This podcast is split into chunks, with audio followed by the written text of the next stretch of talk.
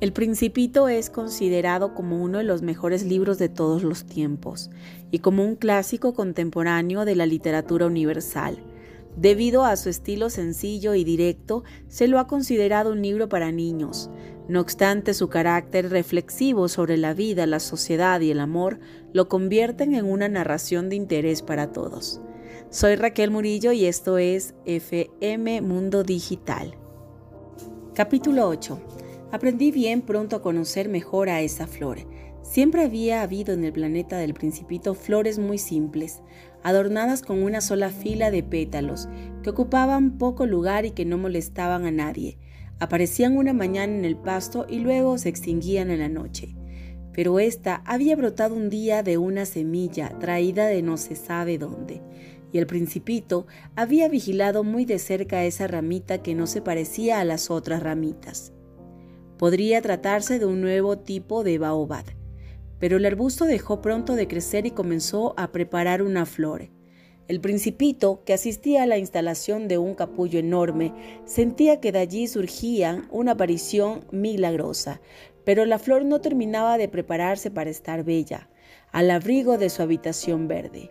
Elegía con cuidado sus colores, se vestía lentamente, ajustaba sus pétalos uno por uno.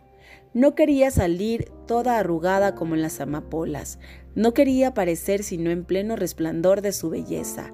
Y sí, era muy coqueta, su aseo misterioso había entonces durado días y días, y he aquí que una mañana justo a la hora de la salida del sol se había mostrado. Y ella, que había trabajado con tanta precisión, dijo bostezando: «¡Ah! Acabo de despertarme, le pido perdón, estoy todavía despeinada». El Principito entonces no pudo contener su admiración. «¡Qué bella es usted!». «¿Verdad que sí?», respondió dulcemente la flor, y nací al mismo tiempo que el sol. El Principito comprendió que no era muy modesta, pero que era tan conmovedora. «Es la hora, creo, del desayuno», había agregado poco después. «Tendría la bondad de pensar en mí». Y el Principito, todo turbado, buscando una regadera con agua fresca, había atendido a la flor. Así, ella lo había atormentado enseguida con su vanidad un poco tempestuosa. Un día, por ejemplo, hablando de sus cuatro espinas, le dijo al Principito: «Ya pueden venir los tigres con sus garras». «No hay tigres en mi planeta», había objetado el Principito, «y además los tigres no comen hierba». «Yo no soy una hierba», había respondido suavemente la flor. «Discúlpeme, no temo en absoluto a los tigres, pero tengo horror a las corrientes de aire. ¿No tendría usted una pantalla?». Horror a las corrientes de aire no es muy afortunado para una planta, había observado el Principito. «Esta flor es bien complicada. A la noche me pondrá bajo un globo. Hace mucho frío en este lugar, está mal acondicionado, allá de donde vengo». Pero se interrumpió. Ella había venido en forma semilla, no había podido conocer nada de otros mundos, humillada por haberse dejado sorprender preparando una mentira tan ingenua, había tosido dos o tres veces para hacer sentir en falta al Principito. «¿Y esa pantalla?». «Iba a buscarla, pero usted me hablaba». Entonces ella había forzado su tos para infligirle de todos modos remordimiento. Así el Principito, a pesar de la buena voluntad de su amor, pronto dudó de ella. Había tomado en serio palabras sin importancia y se volvió muy desdichado. «Debería no haberla escuchado», me confió un día. «No hay que escuchar nunca a las flores, hay que mirarlas y olerlas. La mía perfumaba mi planeta, pero yo no sabía alegrarme con ella». Esa historia de garras que me había irritado tanto debería haberme enternecido. Me confió todavía. No supe entonces entender nada.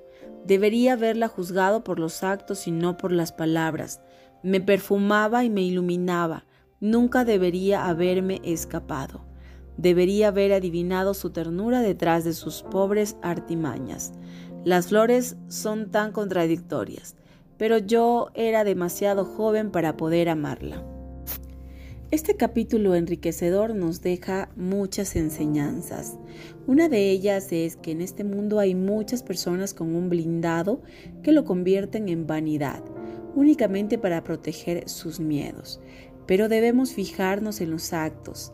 Es ahí donde encontraremos el verdadero valor de las personas.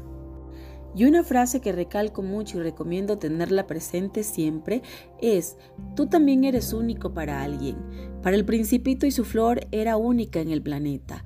La conocía y la amaba, la cuidaba y la protegía. Todos tenemos cerca flores que se pueden traducir en hijos, esposos, madres o padres, a quienes debemos amar y cuidar como a la flor del Principito. Flores únicas por las que sentimos una profunda empatía. Podemos sentir su dolor y su alegría. Ponernos en los zapatos del otro es darle el valor que merecen. La empatía es un valor que debemos cultivar y que nos hará mantener la cordura y el respeto hacia los demás y desarrollar un mundo mejor.